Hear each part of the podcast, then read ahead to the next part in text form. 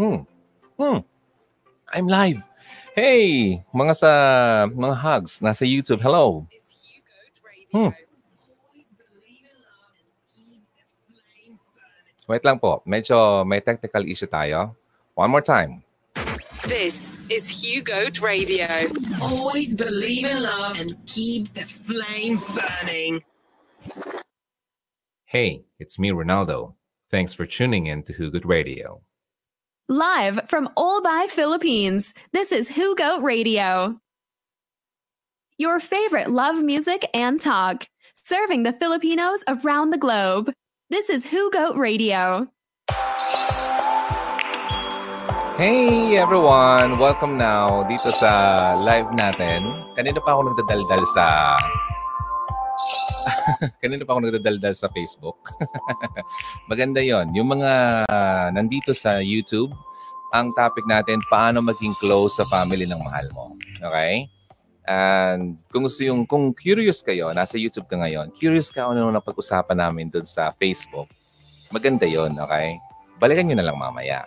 Ngayon, since live na tayo sa both uh, platforms, sa Facebook and YouTube, ang napag-usapan namin kanina kasi about, syempre, yung uh, matters of your heart, then uh, yung nakita mo na yung uh, talagang nakalaan sa'yo na binigay na ni Lord para sa iyo kasi siyempre lahat naman tayo nag-expect uh, na sana magkaroon naman ako ng ano ng love life.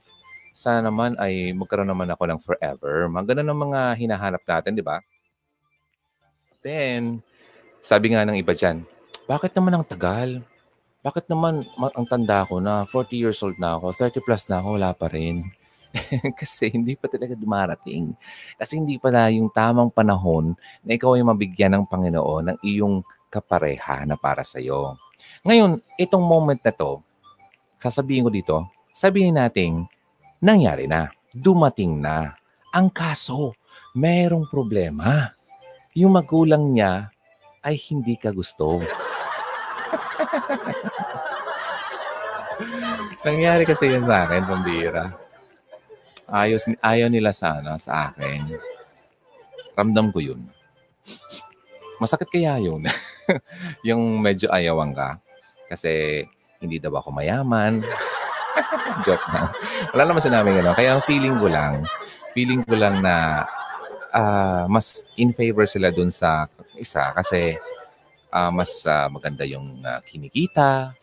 Uh, mga may future yata yung anak nila doon. Mas magkakaroon sila ng uh, future din kasama ng anak nila. ah, well, yun ang problema doon. So, paano mo, anong dapat mong gawin para maging close ka sa family? Nang, well, siyempre mahal mo na eh karamihan kasi sa atin, nagkakaroon ng problema dahil yung in-laws natin, parang naasawa mo yung mahal mo, nagmamahalan kayo, pero yung in-laws mo parang hindi ka type, hindi ka trip. Ay, sorry for the word. Parang pangit ang trip, no? Type na lang. Or, sabi natin, medyo pangit kasi ni eh, asawa mo na eh. Halimbawa lang naman, papunta pa lang kayo doon. Okay, pinakilala ka ng, uh, ano mo, ng lalaki na, ma, pa, ito po yung ano, yung uh, aking uh, girlfriend. Ayan. Tapos uh, tingin sa iyo ng nanay. Baba hanggang taas. Parang tingin-tingin, ang pangit-pangit naman ito. Hindi ka type. Okay. Feeling niya, ano, feeling mo parang uh, marami kang uh, pagkakamali sa buhay na hindi ka pa nga nila nakikilala. Na-judge ka na kagad. So, may nagtanong kasi dito last time, um, nag-post ako, ano ba talaga, ano daw ang dapat gawin kung, uh, ano ba yun? Basahin ko nga exactly para mas maganda. Pwede tips kung paano maging very close sa family ng mahal mo.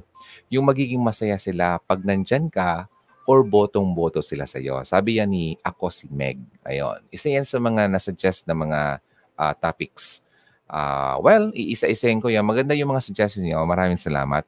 Na kung mayroon pa kayong suggestion, punta lang kayo dito sa community tab ng uh, Hugot Radio channel sa YouTube.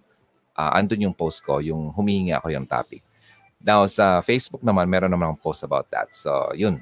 Para naman magawa natin yung mga gusto nyong topics. Now, sige na. Move na tayo.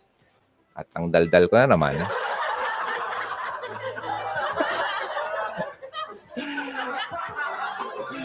Sabi ka sa akin ng ano, ng... Ito na naman tayo. May mag-comment na naman dyan. sa mga replay viewers, pasensya na. Ganito lang format natin. Samahan nyo na lang ako. Ngayon, kung hindi ka makasakay ng uh, uh, ganitong format, uh, hindi po talaga ito para sa iyo. okay? Walang pilitan dito, okay? Sabi nga nung uh, grade 1 ako, di ba? Most talkative. Uh, talkative daw talaga ako. Hindi naman eh. Feeling ko lang. Parang hindi naman. Nung bata siguro. Kaya lang nung nasa radyo na ako, talagang madaldal na talaga ako sa harap ng microphone. Okay? Gets niya ako? Sa harap ng microphone. Pero behind the scenes, off mic, hindi pa ako madaldal. Okay? Titingin-tingin lang ako niyan. Ngiti-ngiti. Observe, observe. Ganun pa ako. Behind the camera. Okay? Eh, kailangan kasi, ano eh, maging interactive tayo. Ganito kasi, ano, dual personality ba? may, parang may problema yung isip ko. Dual personality. Okay, imagine pag nasa camera, ang saya-saya. Eh, mabait naman ako. Kaya lang, ayoko kasi yung maingay. Sa totoo, turn off ako sa babaeng sobrang daldal. turn off, grabe. Um, parang, parang yung ano, parang palinggera nagtitinda ng kamatis. Hindi ko tinatawanan yung ano, mga nagtitinda ha. Pero yung moment, yung masyadong papansin, pangit. Ano yun? Um, pero kung ganun ka, hindi kita dinadown. Siguro yun lang talaga ang preference ko. Kaya kung ako, nag-observe ako sa ganyan, ayoko yung maingay. Pag maingay na, medyo lalo kung hindi umiingay. Kasi ayoko na makadagdag pa sa ingay ng taong nakapaligid sa akin. Now, sige na, ang daldal mo na talaga. Nahalata ko rin. Hindi, na-miss ko lang talaga kayo. na-miss ko talaga kayo. Sobra. Okay? How to impress your in-laws. Paano nga ba? Paano mo ma-impress yung in-law mo? Kasi importante eh, kapag pinakasalan mo isang tao, kasama mong pakakasalan yung kanyang pamilya. Kakatakot, no? Dami mo papakainin. Hindi naman yung ganon. Okay, ibig sabihin doon, ang um, siyempre, pakisamahan mo yung mga mapapangas I mean, yung family na mapapangasawa mo. Kasi ka, nung wala ka pa sa buhay ng taong yon, nauna na sila sa iyo. Sabihin natin yung in-laws or yung future in-law mo ay uh, gustong-gusto ka, well, congratulations. Kasi talang nagustuhan ka niya. Di ba? Kaya lang, marami dyan. Kasi ang pag-meet sa in-laws or sa magulang ng uh, boyfriend mo, girlfriend mo, medyo nakakatakot, intimidating, di ba? Parang, uy, ano kaya, parang, ano kaya mangyayari? Ano kayang gagawin nila? Di ba? Mga ganun. Di mo alam kung ano yung uh, gagawin mo, ano ba yung magugustuhan ka ba nila. Di mo alam kung anong galaw ang igagalaw mo, mga ganun. Hindi ka makagalaw ng tama. So, totoo, natural yun, okay? Now, kaya lang, kung talagang doon na papunta ang yung relationship. Kasi nga, talagang totoo naman kayo nagmamahalan. Talagang kayo talaga yung pinagkatagpo ng Panginoon sa tingin nyo, di ba? Kasi nakuha niyo yung pinapangarap niyo sa pangarap yung, ayun, pinagdasal niyo, binigay sa inyo. So, feeling niyo talagang nandun naman talaga yung blessing ng Panginoon. Kaya lang, meron talagang medyo pangit. Kasi, yun yung mga in-laws, future in-laws. Anong dapat mong gawin? Number one dyan, kailangan, siyempre, yung impression. Sabi nga, first impression, ano, lasting yan. Lasts. Ibig sabihin, kung anong naunang nakita sa'yo, abay, yun na lang lagi ang nakatanim sa kanila. Okay? Paano mo makuha yung good uh, first impression sa kanila? Well, syempre, kayong mga babae, isipin nyo, ang mga lalaki, Well, yung anak nila, yung halimbawa ikaw, nagkaroon ka ng anak, siyempre mahal na mahal mo yun. Ayaw mo mapunta yung anak mo sa isang walang kwentang tao. Kaya talagang babantayan niya talaga niya yung magugustuhan niya kayong anak. Kaya, intindihin mo na ganun talaga magiging in, ang ugali or treatment ng magulang, lalo na yung mga nanay. Titingnan ka talaga. I-scrutinize ka. Yung talong kung pwedeng baliktarin ka tapos uh, prituhin ka eh. Para makita yung laman mo. Di ba? So, hayaan mong totoo yon Natural yon Wala, pahinaan ko to. Medyo malakas ang aking tugtog. Ano ang gagawin mo? Number one, magdamit ka ng tama. Hindi yung pupunta ka sa bahay ng uh, boyfriend mo at imimit mo yung magulang niya tapos naka-plunging neckline ka. Kung naka-miniskirt ka pa. Ito pa yung pusod. tapos baka tanungin pa ng magulang, Anak, saan bang bar yan nakuha mo? Ay, nako, di ba? Parang, ah, masakit yung para sa inyo. Di ba? Ang pangit ng tingin sa iyo. Kahit hindi ka naman ganon, ganon ang tingin nila sa iyo. So, magdamit ka ng tama.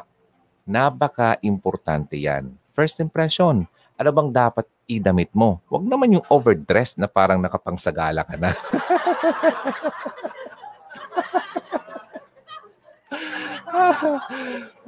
sa gala, may naka-corona ka pa. Okay, wag naman. Ang pangit nun. Okay, so ano ba? Uh, wag masyadong mag-overthink, sabi. Yung ano bang idadamit ko? Maging malinis, presentable, um, ka, ka-respe-respetong damit. Okay? Yun yun. Wag yung mga ano, wag, wag masyadong yung ano, yung masyadong formal. Okay naman yon Okay? Make sure na malinis ka, presentable nga. Okay? And uh, hindi masyadong revealing. Yun ang hinahanap kong term, revealing, yung pinapakita mo yung kaluluwa mo. Okay? Hindi mo kailangan i-impress yung, baka mamaya yan eh, ma-impress mo yung katay.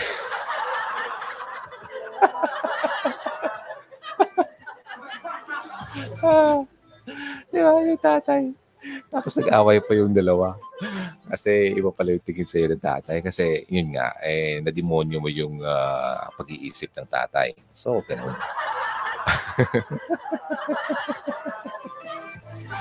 okay? Okay, siya ako. Oh, sige.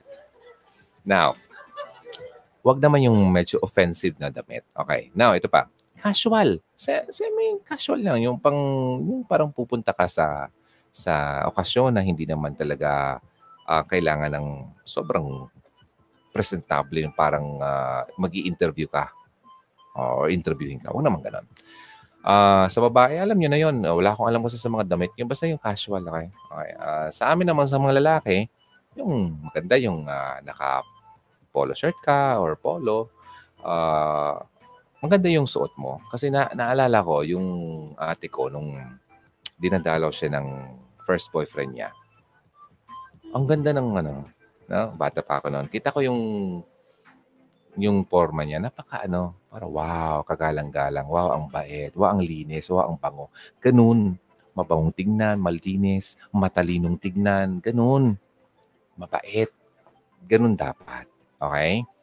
Um, huwag masyadong flashy, yung parang technicolor, parang rainbow ka na.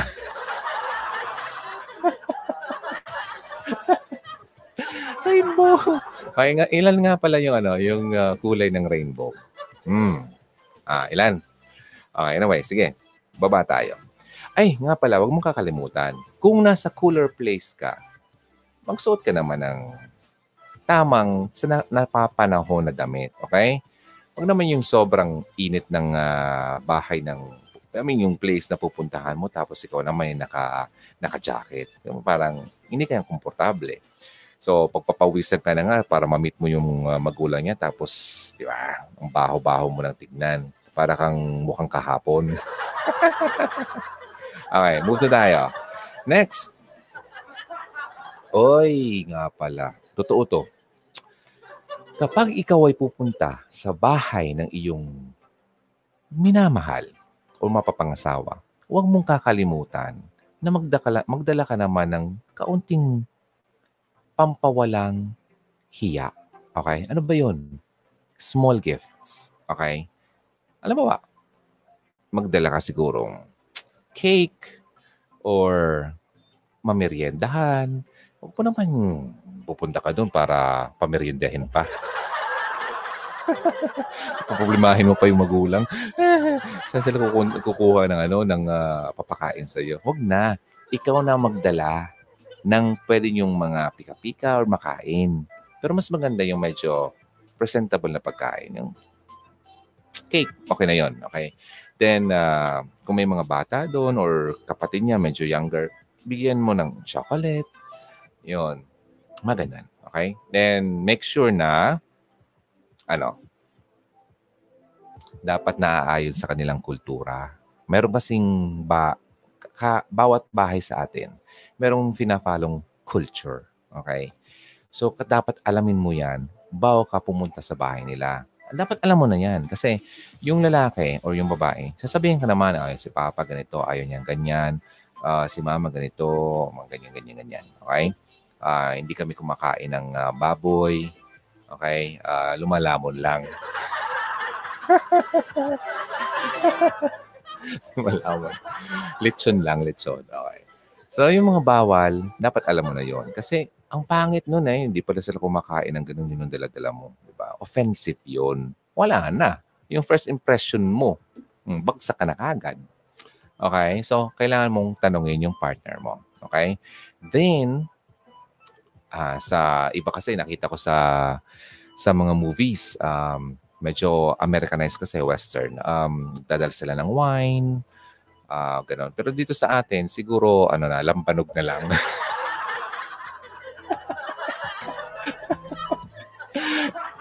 Lasingin mo yung tatay. Okay, ano kayo? Lalaki, no? Pupunta sa bahay ng babae. Lalasingin yung tatay. No, maloko. Okay, anyway, so yun ha. Huwag mong kakalimutan yon Small gift or yung pagkain na pwede yung pagsaluhan. Okay? Uh, next. Uh, ito, importante din to. Uh, para magkaroon ka ng magandang impression sa tao, uh, sa mga magulang lalo na, mag-start ka ng conversation. Conversation. Siyempre, hindi yung pupunta ka doon, napaka feeling pa, bebe. Ang pangit. Okay. Wag, pakita mo naman yung ano mo, yung uh, personality mo. Okay? Uh, kasi mahalata naman nila yung hindi mo naturalesa. Okay? So, start, mag-start ka ng conversation, maging magalang ka, mano po, ninong, mano po, ninang. Hindi, wag muna siyang tawagin tito, tita, pang. Ano yun, masyado kang assuming yan. Okay? Bless po, tita. Bless po, tita. Pag ganoon, assuming ka naman. Hindi pa nga eh. Okay. Magandang araw po, uh, Mr. Uh, kung sino mga apelido, ma'am. Ganun, okay? Wala ka pang karapatang tawagin silang tito, tita. Kasi hindi ka pa, wala pa naman eh. Papakilala ka pa lang, oh, sumera ka. okay? Sige, move tayo.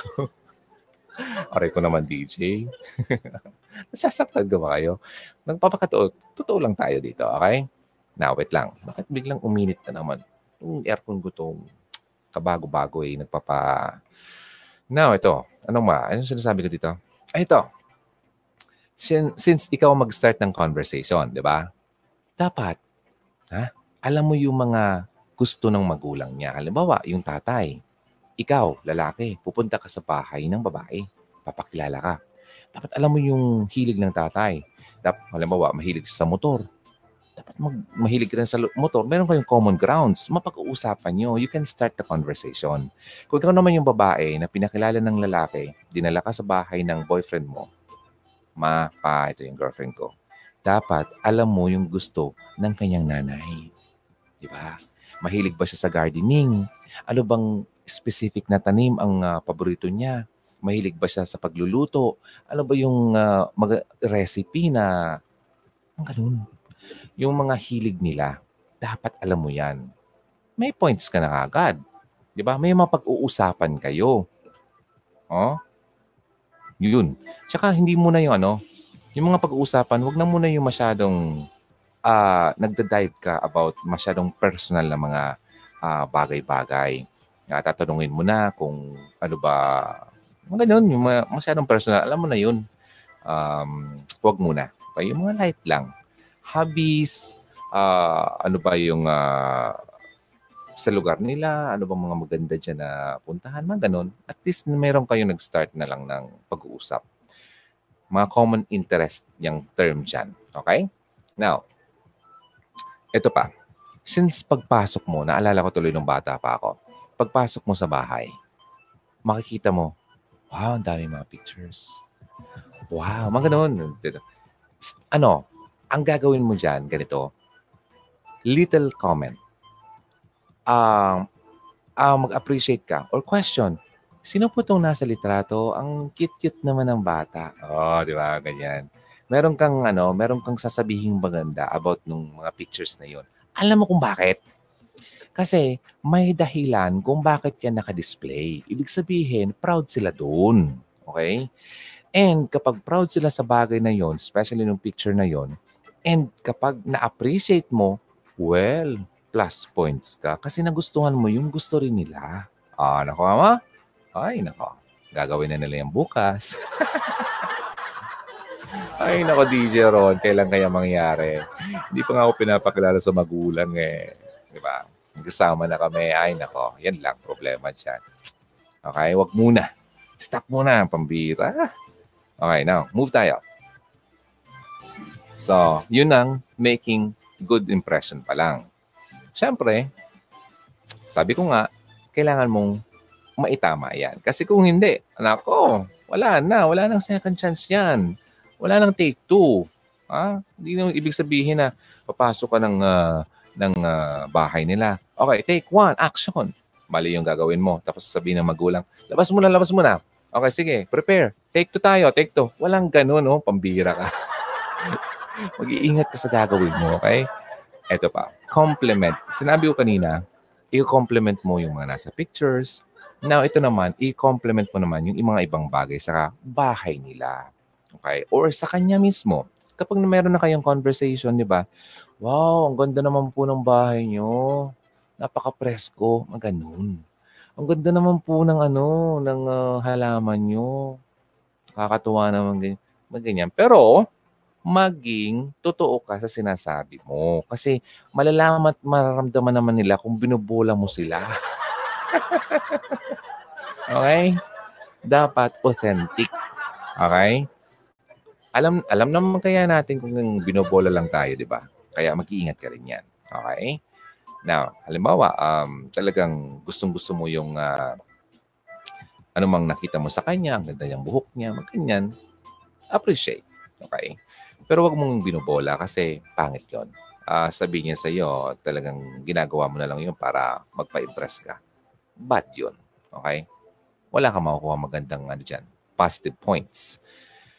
And yeah, yun nga, yung uh, pag-uusap, importante yung small talk na yung sinasabi uh, eh, about, ano ba, kumusta po dito sa inyo? Um, lagi po ba dito ang ano, ang, uh, ano, umuulan, mga ganyan, mga weather, about the weather or sports, ano ba mga nandito pong ano, magandang pasyalan, mga ganyan-ganyan.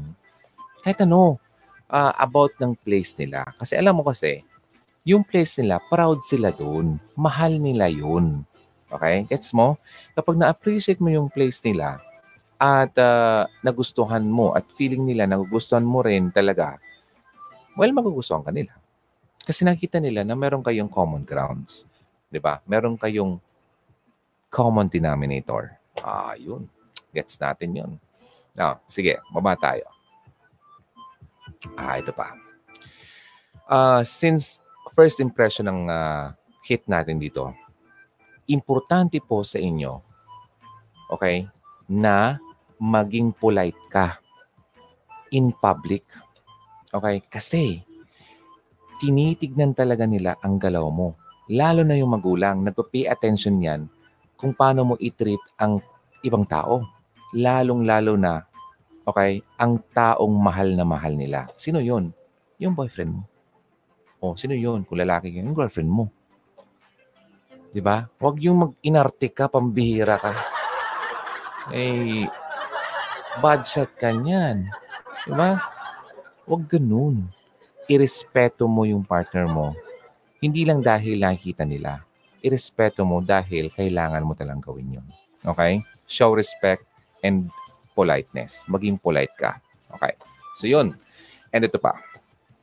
Importanteng importante na makita nila sa iyo kung gaano ka gaanong kaganda ang ugali mo. Ganito.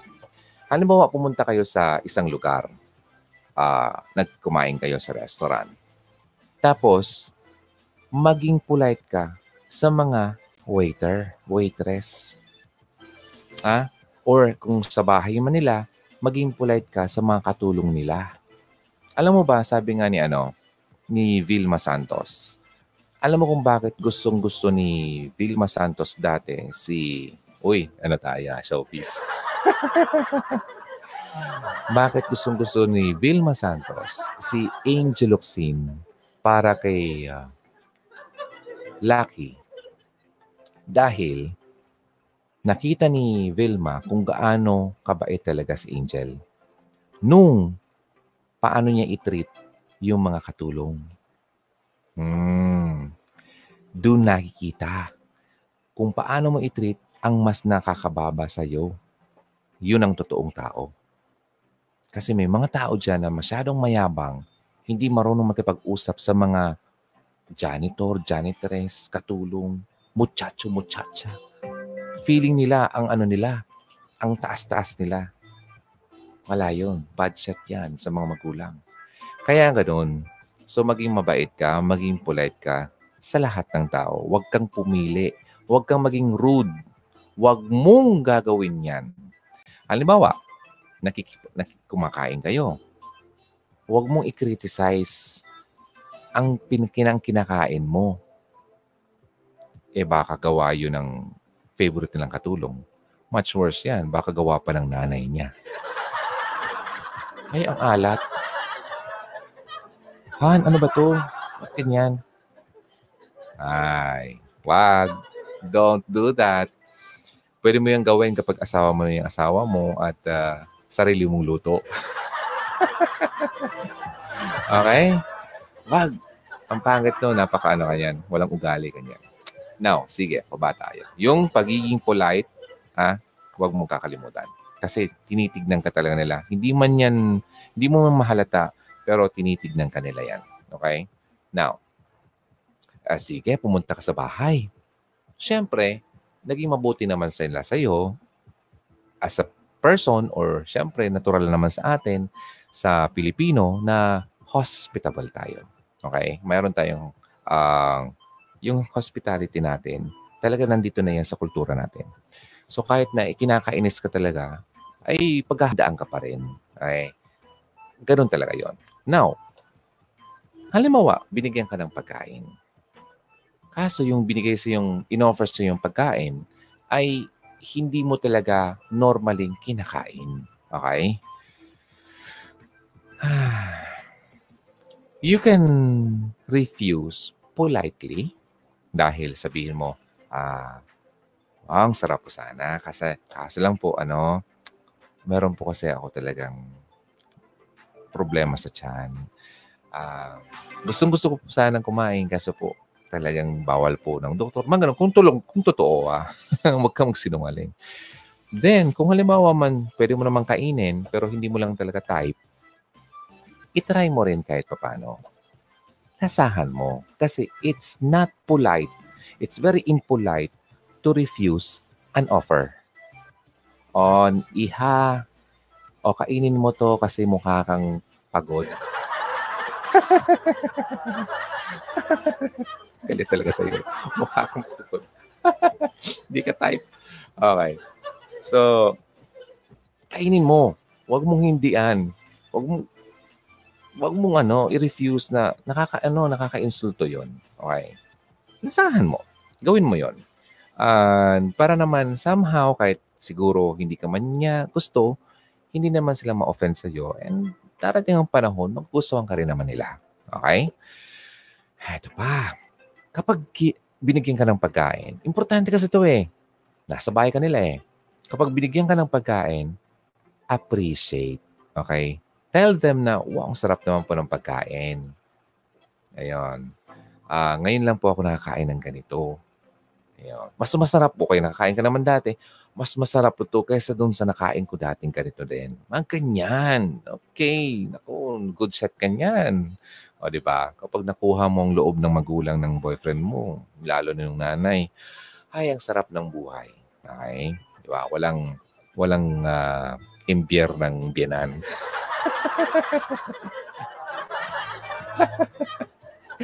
okay, sige na nga. Move tayo. Ah, di okay na. Pinakain ka na, pinalamon ka na. Abay, huwag kang magtagal sa bahay nila. Pambihira ka. Ano ka sa'yo? Nakaka, ano ka? Nakaka, nakakasarili ka na ng bahay. Ano? Ano? Sa, dito ka matutulog, iha. Ha? Gabi na kaya. Umuwi ka na. Ha? Huwag magtagal. Okay? Ano? Maximum one hour. Okay? Huwag yung nakahilata ka na sa sala. Parang, pahiram nga ng remote. Ha? Lipat mo yung, yung channel na yan. Hindi mo na nanonood yung magulang sa likod. Nawa, ano ka na, masyado ka ng, uh, ano man tawag doon? Masyado ka ng we belong. Hindi pa ne, pambihira. Okay? Huwag masyadong uh, makapal. Okay? Now, ito na.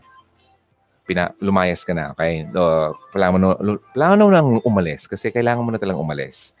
Kailangan mo sabihin sa kanila na, uh, Mr. and Mrs. po, ano, ang ikinagagala ko pong makilala ko kayo. Masaya po ako nakilala ko kayo. At uh, matagal ko na po talaga kayong uh, gusto makilala at uh, salamat po ako na nagkaroon po tayo ng pagkakataon na nagkakilala tayo. Ayun. Ganun. Magpasalamat na nakilala mo sila. Ito po ay ang um, pagpapakita na respeto din sa kanila. Okay? Na-appreciate mo yung effort nila na pinapasok ka nila sa bahay nila. Okay? And, hindi mo nga dapat, well, pwede sila makapag-hindi, di ba? Na, huwag mo yung papasukin dito. Huwag mo yung dalhin dito. Di ba, di ba? So, pwede silang uh, makapagsabi doon sa boyfriend mo na huwag mo yung dalhin dito. Pero, pinapasok ko pa rin. Kaya kailangan mong ma-appreciate yon Okay? Pasalamatan mo sila. Now, yun ang mga first impressions na kailangan mong matama. Okay? Huwag kang magkakamali doon. Sa isang method naman na sinasabi, yung pag-build ng strong relationship. Kasi, meron ka ng ano, first impression sa kanila, di ba? Nakuha mo na, wow, good, good set ka. Paano mo yun ma-maintain yung ganong klaseng, klaseng relationship? Okay? Paano? Yung tipong good shot ka na, positive review, okay to, okay to tong girlfriend ng anak namin. Paano mo ma maging consistent? Number one, huwag mong kakalimutan. Huwag mong kakalimutan na irespeto ang iyong partner. Huwag na wag na wag na wag mong itreat ng masama ang kanilang anak. Ang kanilang lalaking anak o ang kanilang babaeng anak. Sino man yan. Okay? Kasi love na love nila yan. At wag na wag mong i- i-respect yung taong yon at wag mong sasaktan. Nako, patay ka, baka makatay ka. okay. Kasi ganoon naman ang ma-feel ng magulang mo sa'yo. Or, yeah, kung ikaw naman ang sinaktan ng lalaki. Okay? Avoid. Since, sige, nirespeto mo na, maging, maging kain ka, maging loving ka sa partner mo. Ipakita mo sa kanila na ang relationship nyo ay maganda. Ipakita mo na walang pagsisisihan yung anak nila sa iyo. Okay? Yun. Now, avoid. Huwag mong gagawin na makipag-away ka. Although di naman kasi matatanggal sa atin na may mga moments na medyo nagtatampuhan kayo, uh, mga ganun-ganun. Huwag daw mong gagawin yan. Ha? Na andyan sa harap or sa vicinity yung magulang. Wow do it privately or wala, malayo.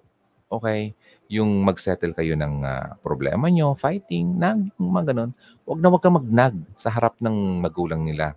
Yung masyado kang ano, masyado kang clingy, masyado kang, wow, sabi ng magulang, oh, oh, wow, hindi pa nga to asawa yung anak ko. Ina-under na yung anak ko. Ah, ganun. Wala yung first impression mo maganda na sana, potol. Sa isang iglap lang. Hindi na yan mababago. Hindi na yan mababalik. Ay, nako. Mahirap yun.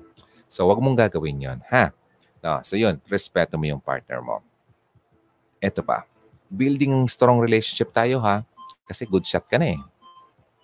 Number two, Alam mo, gustong-gusto kasi ng mga in-laws na vina-value, ah, value, value, ah, mo sila sa buhay mo. Binibigyan mo ng halaga sila sa buhay mo. Paano? Paano? Paano mo mapakita sa kanila na binavalue mo sila? Humingi ka ng advice sa kanila. Ano man yun? Advice sa... Huwag na lang sa love life, ha? love life. Ginawa mo pang ano, ang um, tagapag-advise uh, sa magulang nila. Advice sa, ano ba, sa larangan ng, hmm, sabi nating sa karir mo, halimbawa. Example lang. Uh, sa tingin niyo po ba, okay po ba yung ano, yung uh, ganitong course ngayon. Mga ganun. Kunya-kunya, di ba? So, kung, hindi naman kunya-kunyari. Kung ba, gusto mo lang makuha talaga yung side nila. Alam mo kapag ginawa mo yan, may ipapakita mo sa kanila, yung mapaparamdam mo sa kanila, ay, wow, importante rin pala kami sa kanya kasi hinihinga niya kami ng advice na may ano, yun nga, yung term John, yung merong value. May halaga pala kami dito sa girlfriend ng anak ko. Kasi hiningian kami ng advice ng ng uh, taong ito. Ganun yun. So, maganda yun. Ha, points yun. Grabe. Kasi ang pag-ask ng advice about everyday everyday things lang ha. Huwag na yung masyadong ano, masyadong deep deep na ano problema na siguro pagdating ng panahon na kayo ay masyado ng malalim na ang samahan mo ng boyfriend-girlfriend mo, pwede na. Pero kung yung mga nandun pa lang kayo sa iba mo, nag-uumpisa pa lang kayo, yung mga small uh, things lang naman sa buhay. Okay? Yun. Yun ang hingin mo sa kanila. Especially sa nanay. Okay?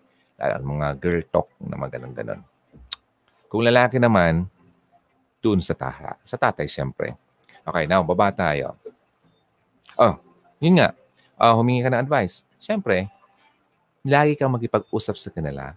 Often, lagi-lagi. Hindi yung lagi-lagi. Hindi yung kapag nandun ka lang sa bahay nila, sa ka lang magpag-usap, tapos mga, is, mga ilang buwan na naman kayo hindi nagkita, hindi mo sila kinakausap o kinakamusta. Pangit po yon Okay? Um, lagi mo silang i-check na sa anak mo or kung meron naman ikaw way na para mapuntahan sila, bisitahin mo. Okay? Kahit, halimbawa, um, malayo yung boyfriend mo, na hindi kayo hindi kanya masamahan sa bahay nila, ikaw na mismo ang magpunta sa kanila, bisitahin mo. Pamin, hindi naman yung madalas kasi OA naman yon. At least, may padamo naman sa kanila na nagche-check ka rin sa kanila, nagkakaroon, gusto mong makipag-connect talaga sa kanila. Importante yon kasi ma-feel nila yon Wow naman. Gesture kasi yun eh. Di ba? Na parang uh, tingin nila, importante kami, importante yung family namin sa taong to. Kaya, hmm, mukhang ang ganda nitong makasama sa family namin. Ganun. Okay? Hay. Kaya, alam mo, kung isipin, ang hirap, no? Kasi parang, hindi mo talaga gawain. Hindi mo, hmm, parang, ang iba dyan, parang, ay, kakainis naman. Hindi po. Importante kasi talaga yon Okay? Mm, burden, pero isipin mo naman yung long-term effect nun. Kasi kung matagal kayo magsasama, syempre, mag-asawa kayo, for life yun, dapat maganda yung relationship mo talaga sa magulang nila. Sabihin mo, hey, hindi naman kami makikipagtira sa kanila na kasama sila. Hindi po. Kasi, hindi man kayo nandun sa bahay nila at talagang hindi dapat hindi talaga dapat kayo tumira sa bahay nila kasi pangit 'yun. Pero yung relationship ng magulang sa anak hindi napuputol. Hindi yung mapuputol lang dahil sa iyo. Hindi yun. Kasama ka na doon. Kaya yung relationship mo dapat sa kanila ay ganun din kaganda. Okay? Now, sige. Move tayo. Para naman na uh, mas marami pa kayong ano. Eto. Sabi ko nga sa'yo kanina about uh, favorite ng nanay, di ba? Alam mo, may paborito siyang isang recipe. Okay? Gumawa ka noon ng sarili mong... Wait lang. Ito na naman tayo. Hello? Uh, gumawa ka ng sarili mong version ng kanyang favorite na recipe. Okay? Kung marunong kang magluto. Kaso, karamihan sa babae hindi marunong eh. Ay, bad shot yun. Ha? Ay, ano ba yun? Ano papakain niya sa'yo? Ha? Ay, yung babae niya hindi marunong uh, magluto. Ha? O nga, hindi kita pinapakain ng ganyan. Tapos ano papakain sa'yo? Bato?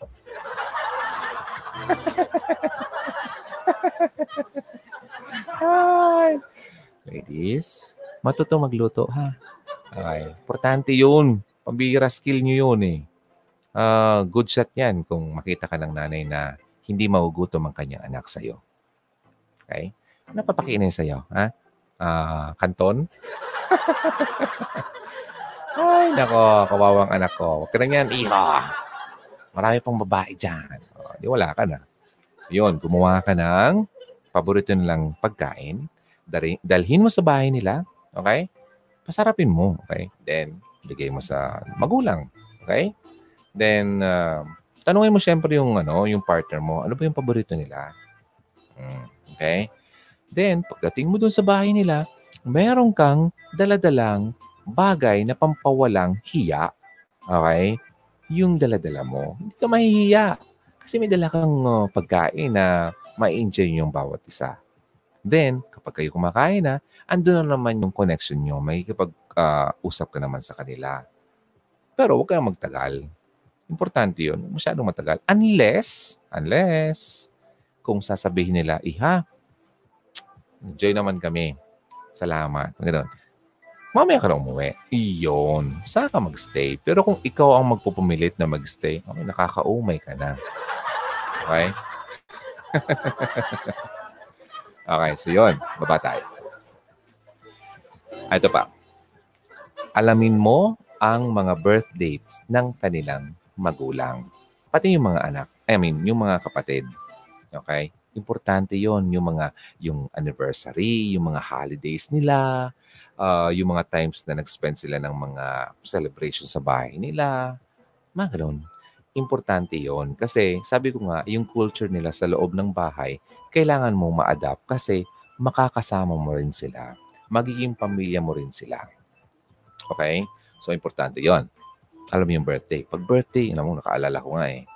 Uh, binilihan ko ng ganyan yung nanay, ganyan. Siyempre, nagpapas-good shot. Uh, yan. Nagustuhan na nga naman ako.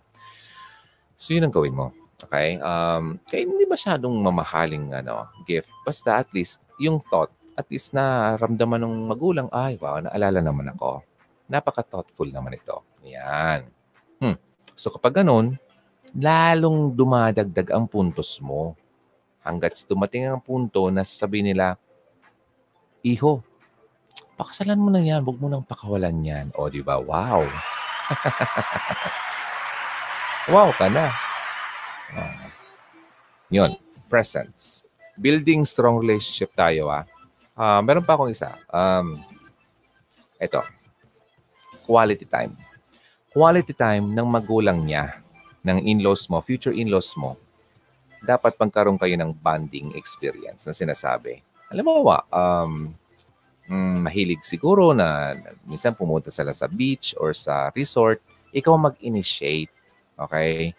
Uh, na uh, doon sa boyfriend mo or sa girlfriend mo, ta- ano naman tayo, uh, labas naman tayo. Sama mo yung mga magulang mo, yung mga kapatid mo, mga ganyan. Tapos kung halimbawa maya, masyado kang mayaman at uh, marami kang pera, abay ibili mo sa, sa mall or shopping mo yung mga magulang nila. Yung pera. Hindi naman. Uh, kung meron ka lang naman, okay? Uh, yung mga kaya mo lang, huwag masyadong ano, huwag masyadong OA. Kasi mm, halata naman nila na parang hindi ka naman totoo. Napipilitan ka lang. Ang pangit nun. So, isa lang yun. Konti lang yun sa mga um, kung paano mo first impression, then yung building relationship. What if dagdagan pa natin? Gusto niyo? Oh, wait lang. Nawala yung mga ano yun dito. Meron pa akong sasabihin na nawala yung ano yun dito, yung comments. Ah, ito pala. Sa YouTube, nasa YouTube ka, ah, don't forget to uh, subscribe kung hindi ka pa nakapag-subscribe and first time mo dito, pakisubscribe na lang and then hit the bell icon para every time na maka-live tayo, na-notify ka. Then pakishare na rin sa mga kaibigan mo. Kanina nga lang, pumunta ako sa mall. Uh, kanina yung pinost ko sa Facebook account ng Hugot Radio. Um, kinuha kasi namin yung salamin. Anong bata? Then, sabi ko dun sa mga babae na, na yung shop ng eye center. Sabi ko, nanonood ba kayo ng YouTube? Oo oh, naman po. Bakit po? Ayun, pinorote ko. So, ganun yon. Ipakishare mo naman sa mga kaibigan mo na sa tingin mo makakatulong itong video nito para sa kanila. At pati yung mga old videos natin, marami na. Okay? Pakishare na rin sa kanila. Kasi una na, huwag natin sarilihin. Kung may natutunan ka dito, ipakita mo naman na nagkikare ka sa kaibigan mo, kapamilya mo, kung sino man.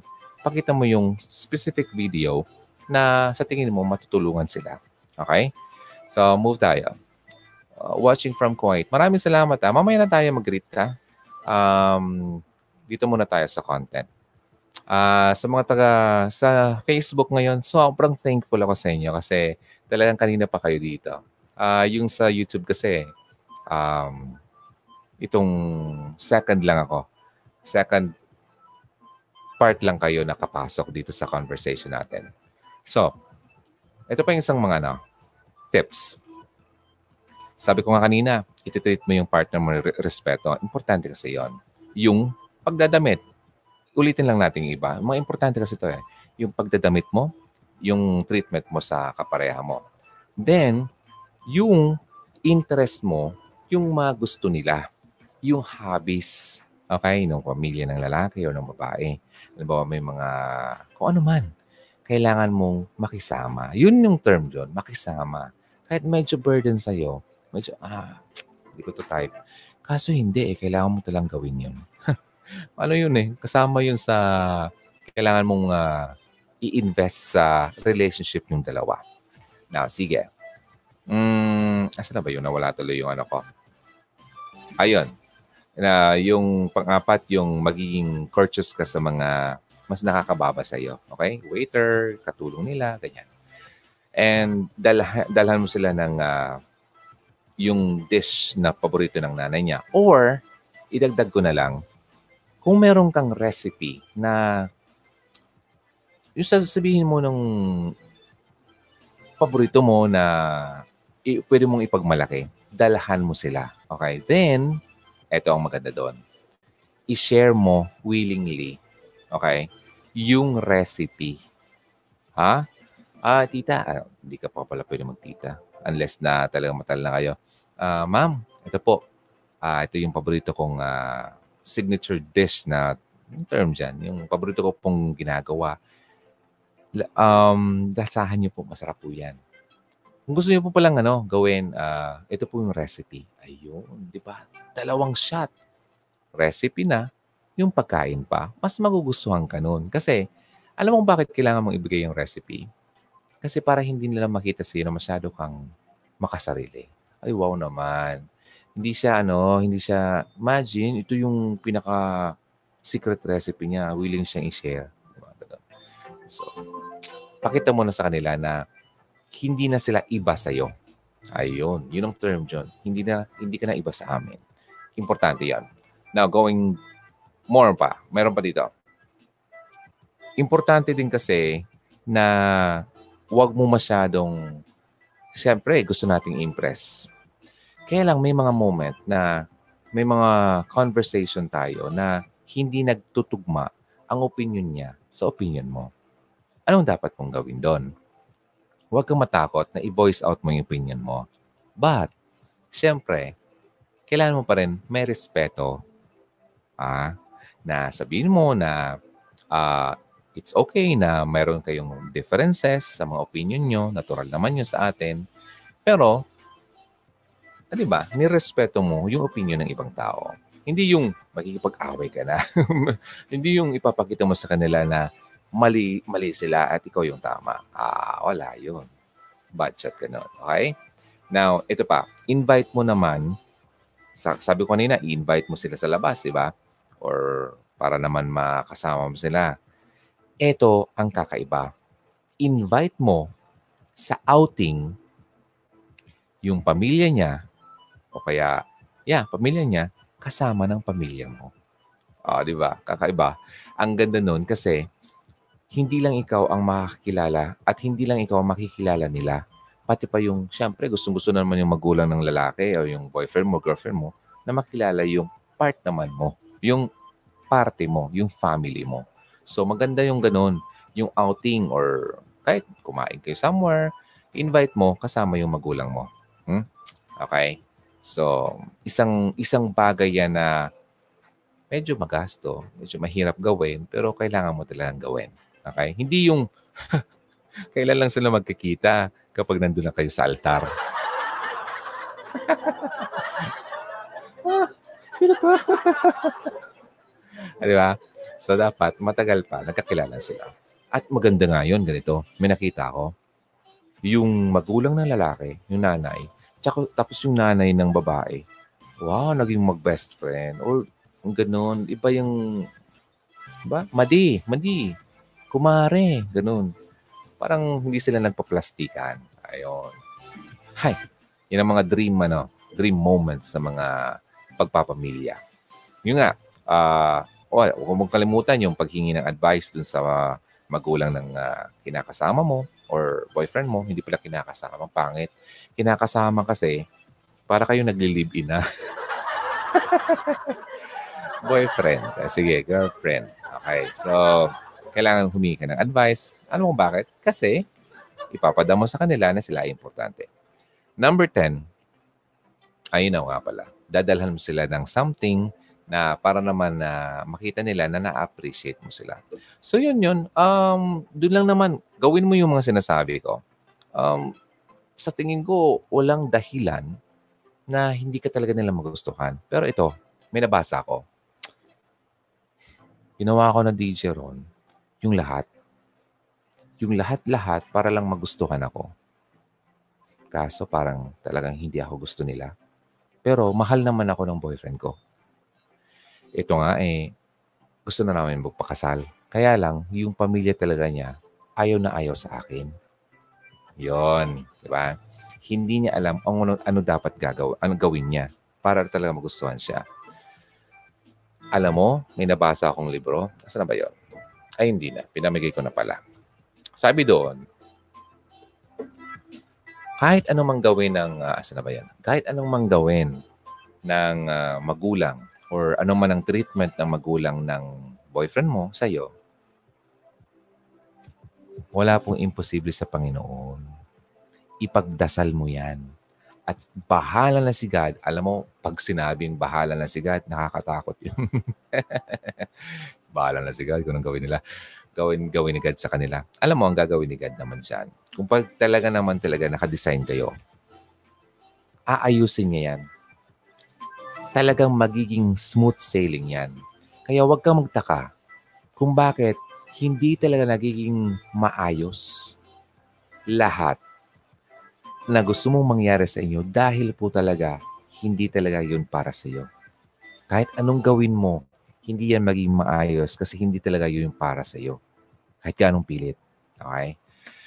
Now, well, sa case yun ng kasintahan mo, sa mga ulang naman kasi, meron naman kasi isang uh, teaching na ganito. Although kailangan, kasi nga talaga magulang yun eh. Respeto mo talaga. Pero kung nandun na talaga lahat, ginawa mo naman yung ikabubuti para sa inyo, ginawa mo naman lahat, pero hindi pa rin. Pinagdasal mo.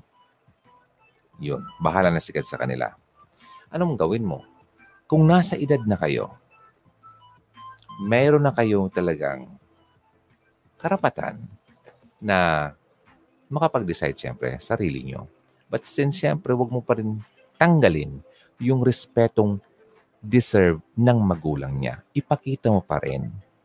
Pero meron kayong uh, way na or meron na kayong karapatan na mag-decide para sa inyong dalawa. Kasi kayo ang magsasama eh. Live and cleave. Iwanan ang magulang at makisama na sa iyo kasi magiging isa na kayo. Okay? So, magpapamilya kayo. Ang problema kasi, sa karamihan, nagpamilya na sila. Isip nila, ah, okay lang yan. Ayaw niya sa akin. Eh, di wak. Kami, kami naman ng asawa ko ang magsasama. Hindi po ganoon. Hindi pa rin magiging ganoon kasi darating at darating ang panahon magiging mitsa yan ang iyong relationship ng asawa mo. Ah, kasi yung relationship mo sa magulang niya ay hindi maganda. Okay?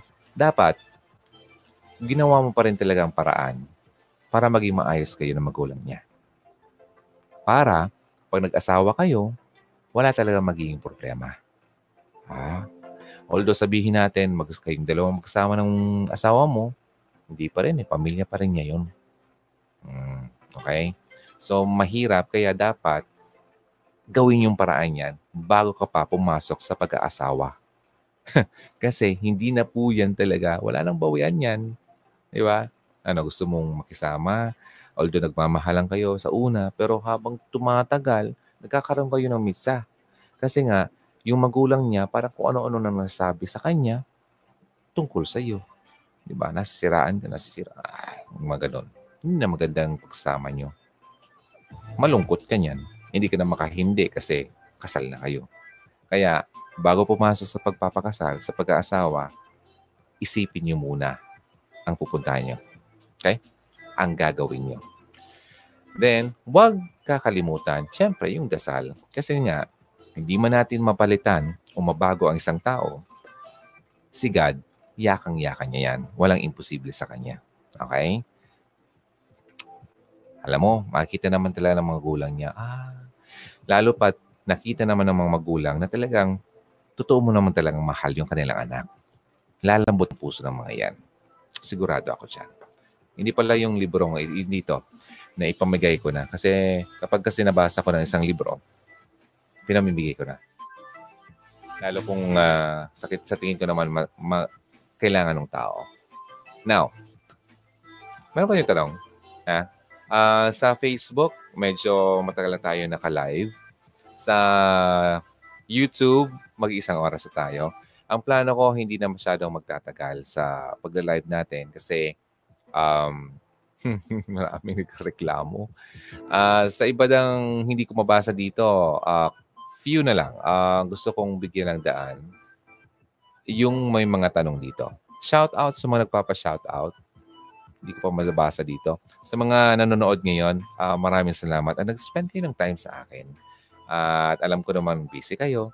Pero anong oras na ba yan sa inyo? Check ko lang. Uy, alas 8 pa lang sa Kuwait at Riyadh. Oo, oh, kumain na ba kayo? Um, may babasahin lang ako ng konti dito ng mga possible. Kung may tanong kayo, pakisabi na dito, both YouTube and Facebook, para masagot ko. Uh, at kung wala naman, uh, hindi ko naman po ba- basahin lahat to. Ha? Basta alam na na kung sino ka. Super thanks.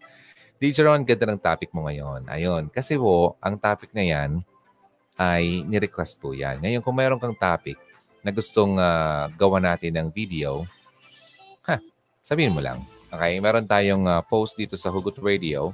Hanapin mo yung post ko about uh, isang picture yon na may radyo. Sabi ko doon, suggest a topic. What do you want to see on HR? Nandun yun sa Facebook. Kung dito ka naman sa YouTube, punta ka sa uh, community tab ng iyong uh, YouTube application.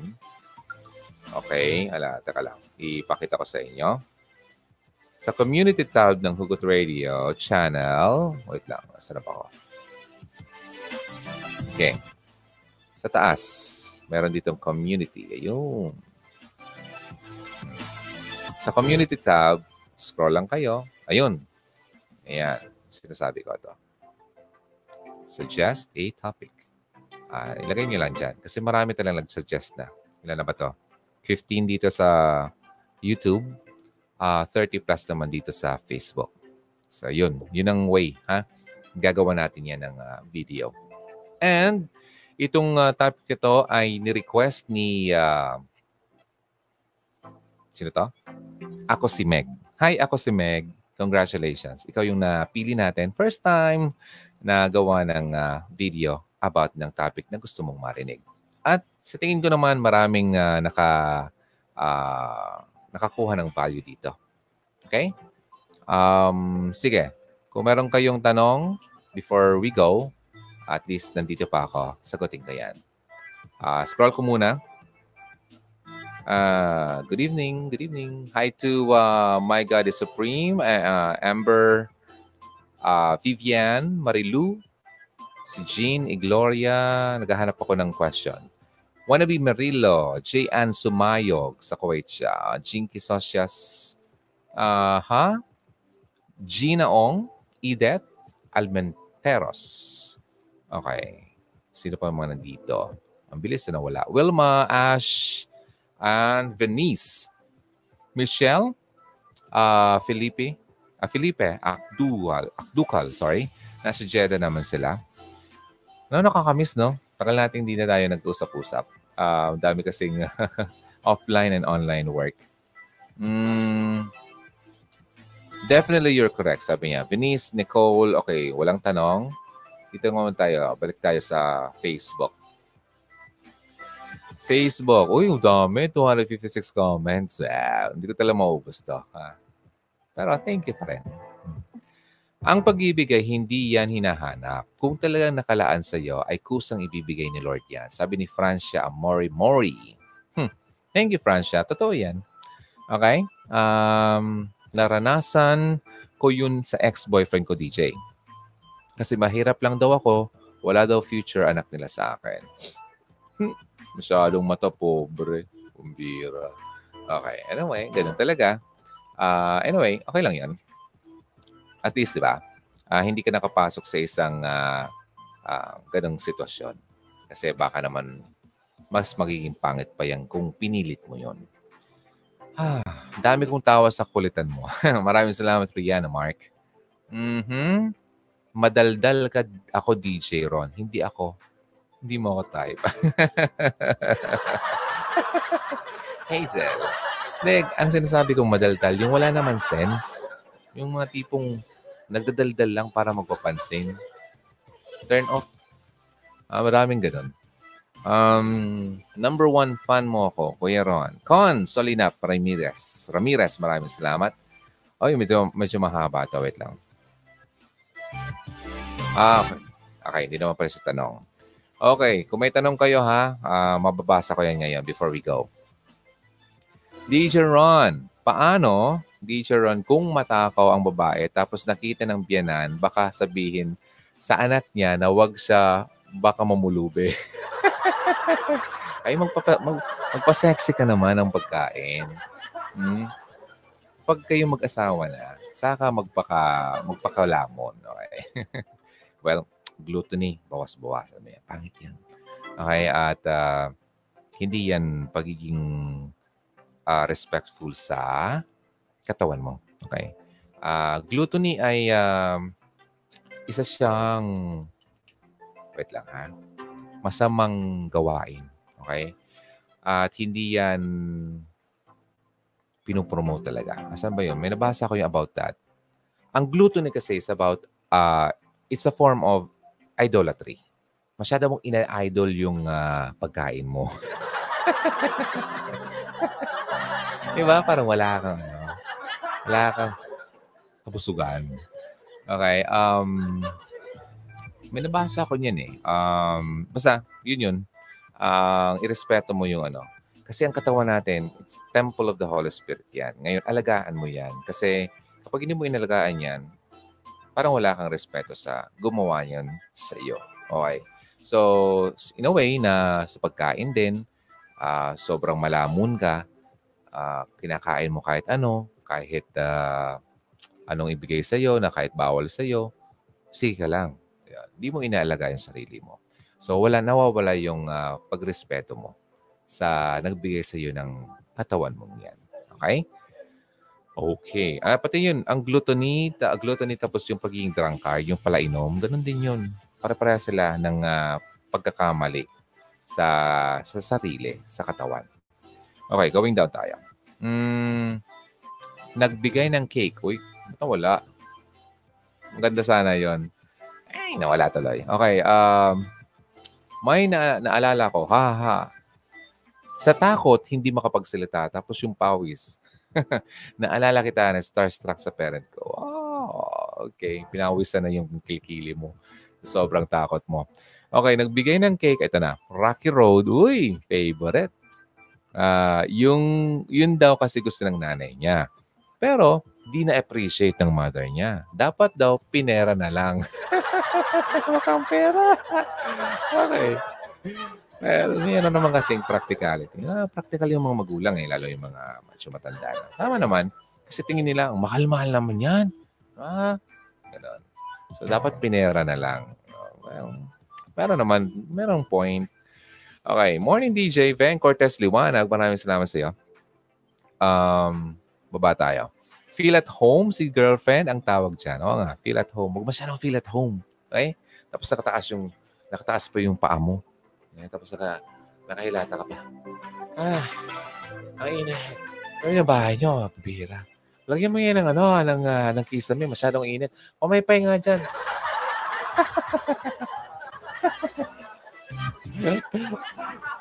Masyado ka? Okay, wala. Hindi ko magugustuhan yan. Um, kagising ko lang kanina pa, nag-live naughty. Okay, good. Uh, thank you, Annalie. Nangyari sa akin yan. Naghain ng food na hindi ko kinain. Ay, hala ka. Sinabi ko masarap po yan, kaso namamantala ko. Okay. I just, uh, ano ba ito? Ay, nawala. Ba't nawala? Ay, dami kasi yung message. Pasensya na ha. Okay. Okay. I just drank the cold water. Okay. But I said salamat kasi nag-effort sila. Oh, good. Hanggang ngayon, ayaw nila sa akin. Dahil doon, oh, yun lang. Yata yung mangyari dyan.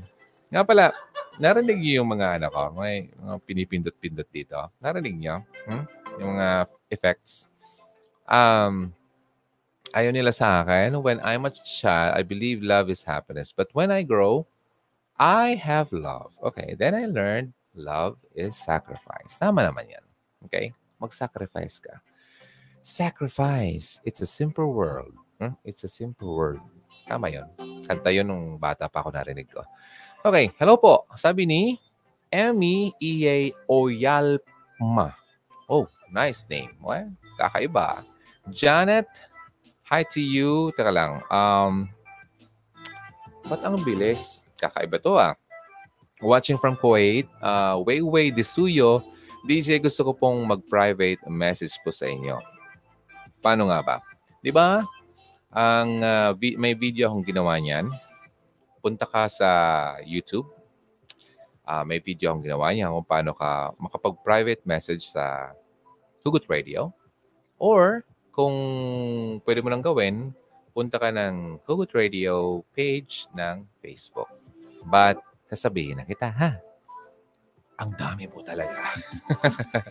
okay? Well, binabasa ko, sinasagot ko yung iba. Hindi ko po talaga ma one time. Kaya nga gusto ko, gawa na lang ng video at dito kayo magtanong. Kasi mas madali kong masagot. Unlike kung uh, magpapadala pa kayo ng uh, sulat, baka abutin pa tayo ng matagal kasi may mga nauna po sa inyo hindi ko pa nga nasasagot talaga.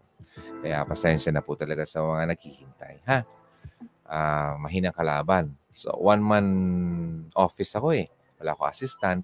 Ako lang nandito. Pero sobrang na-appreciate ko kayo talaga. Alam mo kung bakit? Kasi nung nag-start ako ng Hugot Radio, never kong na-imagine, never kong pinangarap na magkaroon ng ganitong ano, reception. Sobra. Ang dami po talaga. Kasi, oh, kanina nga, sabi ko sa inyo, uh, ilan ba yung uh, pinakita ko sa inyo? 69,910 yata, parang naalala ko. Kanina yun ha, nung nagsimula tayo. Oh, yun, 916 na. So imagine that, nadagdagan agad-agad. Bukas nito, oh, 923 na kagad pala. Ba? Ilan na nadagdag? 13. Sobrang dami. Okay, so mas maganda yung ganito. Interactive tayo. Mas maganda, padala mo na at mabasa ko kung may tanong ka sa akin. Simplify mo na lang. Okay, baba tayo. DJ Ron, gusto ko po, okay, ayun na pala. Ha, baliktad? Ano ba to? Baliktad na name teacher Ron. Huh? What do you mean? Baliktad. Which one? Pati ako nalilito. Ah, uh, ito, may tanong siya dito. Hi DJ. LDR po kami ng boyfriend ko ngayon. Okay, ngayon po, ginawa niya, pinapag-usap na kami ng kapatid niya na babae at nanay niya sa video call. Oh, cute. Okay. Pero, next year ko po sila makakaharap ng, ah, pa. 80 years old na ang mother niya, kinabahan ako. O kinakabahan ako, DJ Ron. Kasi tingin ko, ano to? May pagka-sensitive ang family niya. O yun, follow mo lang yung sinabi ko. Okay? At sigurado ako magugustuhan ka naman nila. Okay? Kung hindi mo napanood, watch mo na lang yung replay. Then, forward-forward ka na lang. Huwag ka mainip. Yung iba kasi dyan, naiinip. Uh, kasi, di ba? Yung kaso, ginawa naman kasi ng uh, Facebook yung option na forward na pwede mong gamitin para hindi ka mainip. Okay? Na, sige. Teacher Ron, narinig po. Okay, that's good, that's good. Wait lang. Excuse me. Ayun, lumimig, lumabig na. Teacher Ron, noong mapera pa goods sa kanila. Oh. Pero wala ng pera, ayun lumabas na ugali ng in-laws. Ay, paano i-handle ang ganon? Ito na lang. In-laws, asawa mo na. Itong pagkakatandaan natin. Yung respeto, siyempre, hindi natin tatanggalin. No? Nandun pa rin yon. Pero isipin mo, hindi mo po responsibilidad na magbigay ng pera sa kanila.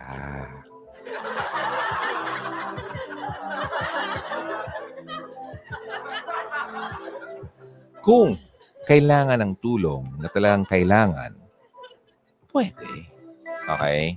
Yung talagang nangangailangan sila. Pero kung i ganito, i-force ka nila na hindi ka nagbibigay sa kanila, ay mali po yun. Okay? Hindi po yung maganda. May say ka na dyan. You can say no. Nag-umpisa na mag-crack ang aking boses. Alam niyo ang ibig sabihin yan?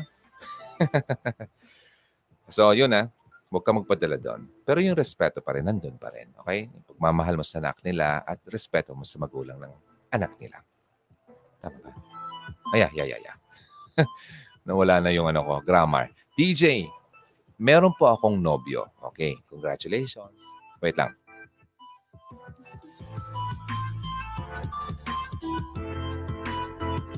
Hi. Ano oras na dito? 1.14 in the morning. Sabi ko, pag nagka-crack ng boses ko, ibig sabihin yan, dalawang klase. Pagod na ang boses, inaantok na ang boses. Pero, alam mo kung bakit nandito pa ako? Kasi enjoy ako sa inyo. Okay? Hi, DJ Ron. Meron pa akong nobyo. Dahil broken pa ako, 11 years nang may mga 11 years nang may mga anak. Four po, pero tanggap niya ako. Ah, okay. Okay, sige. Nawala. Mahal na mahal niya ako at ako din sa kanya three years na relasyon namin, mahigit at hanggang ngayon, di siya nagbabago sa akin.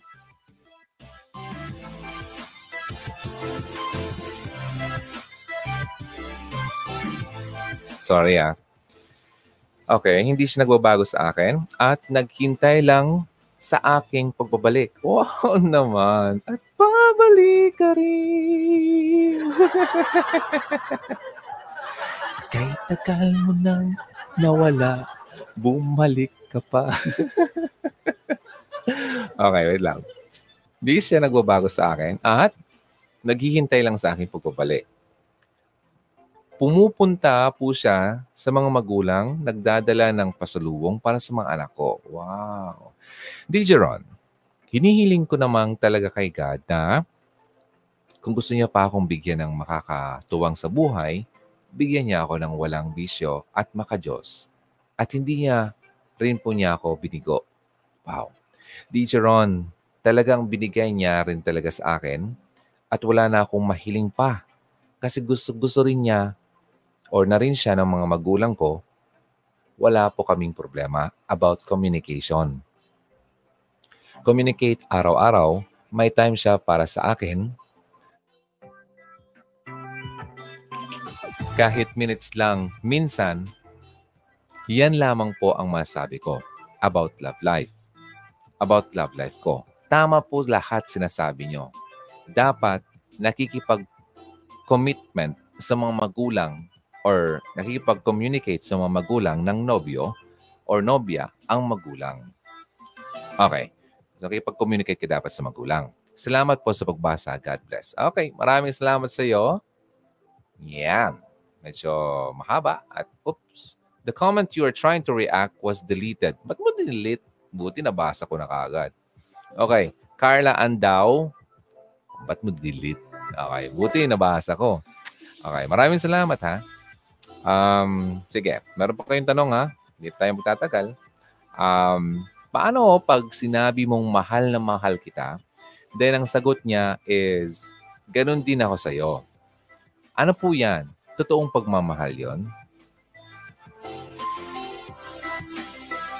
Anong ginagawa niya pala? Anong pinapakita niya sa'yo? Meron ka ba mga pagpakiramdam na hindi siya talaga buo sa'yo? Meron ka bang pakiramdam na parang may kulang, may pagkukulang? Kasi kung talagang mahal ka niya at talagang totoo ang sinasabi niya, pinapakita niya at nararamdaman mo yon. Hindi lang naririnig mo. So kaya ko tinatanong, kasi kung sinasabi niya yon, dapat nararamdaman mo at wala kang duda na talagang totoo ang kanyang sinasabi. Okay? So, masasagot mo lang yan. Yun ang masasabi ko dun. Kung hindi tumutugma ang sinasabi niya sa ginagawa niya, hindi po totoo ang kayang sinasabi sa iyo. Okay? How to recover a relationship with in-laws or possible in-law if a couple broke up. Hard time. Wait. Wait. Couple. Nag-break na kayo. Wala kang sinabi kong asawa, pero may sinabi kang in-laws. Ibig sabihin, kinasal na kayo. Ha? Gusto mong i-recover ang relationship ng in-laws.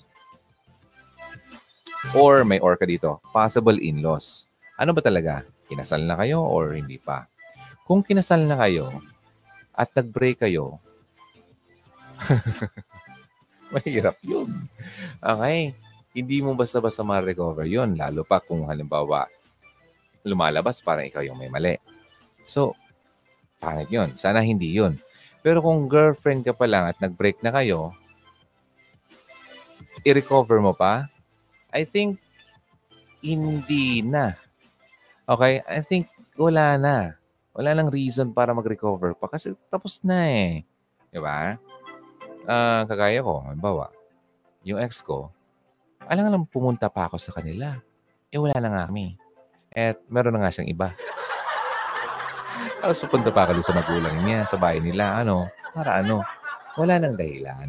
Okay? Basta, anytime man na makita mo sila somewhere, uh, sa mall or kung saan, hindi ka magbago. Kung ano yung ginagawa mo sa kanila dati, nagmamano ka, nagbibigay galang ka, gawin mo pa rin yun. Huwag mo silang idamay. Yun.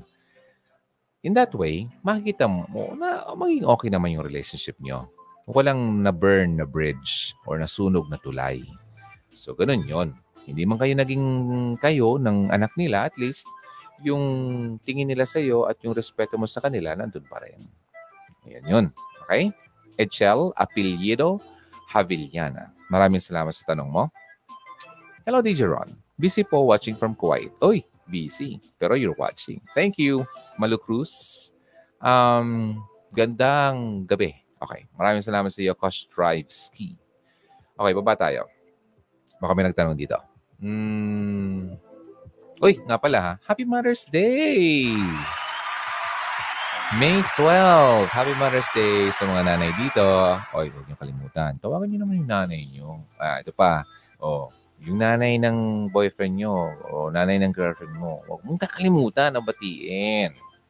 Ha? Oh, yun. Good shot yun. Okay, um, sige, hanap ako ng iba. Ba't ito? Blah, blah, blah, blah, blah. Wala na yata. Thank you sa advice. I keep respect. Ah, okay, that's good. Lala, sa wakas, nakapanood ako no, ramdam kasi. Buti na lang maaga kami natapos. Ah, Ramadan, sorry. Ramadan pala ka ramdam. Okay, buti naman natapos ulit. So kapag Ramadan sa place nyo, sa Kuwait or sa Riyadh or somewhere na Muslim countries, may work kayo maghapon? Mukha nga, no? Kasi last year, may nagpagawa sa akin ano, sale promo ako yung nag-voice. Ramadan um, parang sale something sa isang mall. Ginawan ko ng commercial. Ako, ako yung voice over. Yeah, yeah, yeah. Parang uso sa kanila yung mga ganun. Sale, sale. Okay, dito tayo sa YouTube. Basahin ko yung iba. Baka may nagtatanong dito. Mm. Good morning. Late ako. Thank you so much. Marami akong natutunan sa pagkikinig ng program mo. Maraming salamat din sa iyo, uh, Josephine. Uy, pwede. Makita pala dito. Josephine uh, Loyola. Um, hinahanap ko lang yung may tanong ha. Pero hindi ko mabasa lahat. Basta, alam mo na kung sino ka. Maraming salamat sa iyo. Good morning, uh, DJ Ron. Request? Ah, may request pa? Hmm, dito sa live chat mo, pwede ba akong mag-request ng minsan po maging topic nyo? Oh, uh, yung tungkol po naman po sa mga mag-asawa. Oh, mag-asawa. What about it? Uh, ano bang tungkol sa mag-asawa? Paano mas uh, uh, uminit ang pagsasama? Uh, ganon? Sige, gawa natin yan. Uh, pero, hanap mo na ako pang-asawa ko, ha? Para galing mismo sa experience. Dahil sige, gawa natin yan. Maraming salamat. Mm, wow, paad naman. Okay, magawa ng, ah, pwede naman magawa ng mga ito. Sabi niya, Jocelyn, Jocelyn. Okay. May mga nagtatanong. Okay, sige. Madami, madami. Hi to Wilma, Jayan, Axel, uh, Michelle, Yuki Ana. O si Yuki Ana. Nakita ko ulit yung pangalan mo. Um, definitely you're correct, Dijeron, sabi ni Vines, uh, Venice and Nicole Navarro.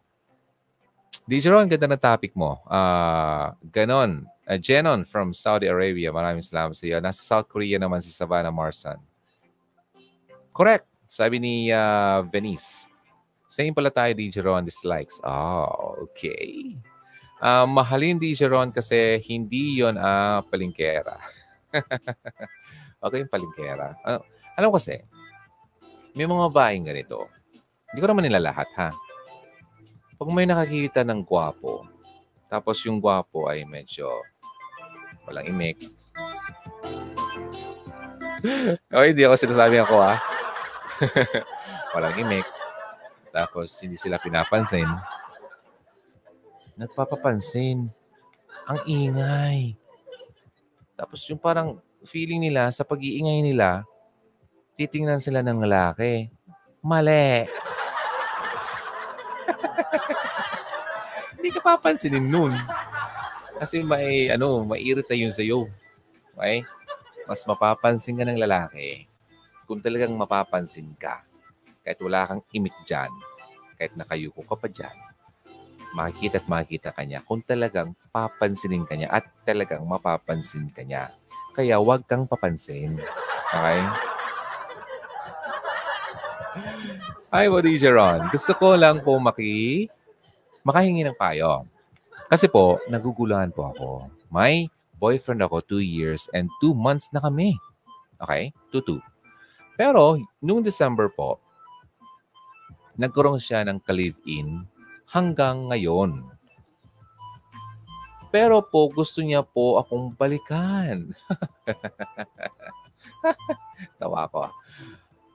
Ha? Ang liit-liit. Wait lang. Gusto niya akong balikan kasi hindi naman daw po niya mahal yung girl. We, kalokohan yan. Hiniwala ka? Hindi yun totoo. Okay, um, ako daw po yung mahal niya. Okay? Ako daw po yung mahal niya. Kaya po siya babalik sa akin. Ano po ang dapat kong gawin? Bibigyan ko po po siya ng pangalawang pagkakataon? Hindi! Kalokohan yun. Alam mo kung totoong mahal ka niya. Ha? Anong, ano, ano, ano, ano, ano sasabihin ko? Hindi siya magkakaroon ng kalibin. Ay, nako naman. Kumbira. Hindi siya magkakaroon ng iba. Okay? Ikaw lang dapat ang kanyang minamahal. Kung talagang totoo sa iyo, hindi pwedeng kaliwat kanan. Okay? Oh, anong dapat gawin? Bibigyan mo pagkakataon? Hindi. Stupid na yan. X kagad yan. Tanggalin kagad yan. Wala lang mga second-second chances. Hindi naman kayo si John Lloyd at si, ano, yung babae niya. John Lloyd and second chance. Ah, may na ako sa artista eh. Basta yung maganda. Ah, sino nga yan? Ako na lang. Ako na lang mahalin mo. Bea. Yun. Ako. Bea. Tama. Di ba sila yun? Um, Bea Alonso. Ay, mga kaedad ko yun eh. Hindi, mas matanda ako sa kanila. Nagpapabata yung DJ nyo. Hello, DJ Ron. Kumusta? I'm good. Thank you. Nag-enjoy ako. Thank you sa advice para sa Bienal. Okay, good. Um, we, natawa ako sa expression ng mukha mo, DJ. Maraming salamat sa iyo. Nako, DJ, magpa paloko siya ulit. Oh, huwag na tayo magpakatanga, okay? Kasi hindi po yan ang disenyo ng Panginoon sa mga babae. Okay?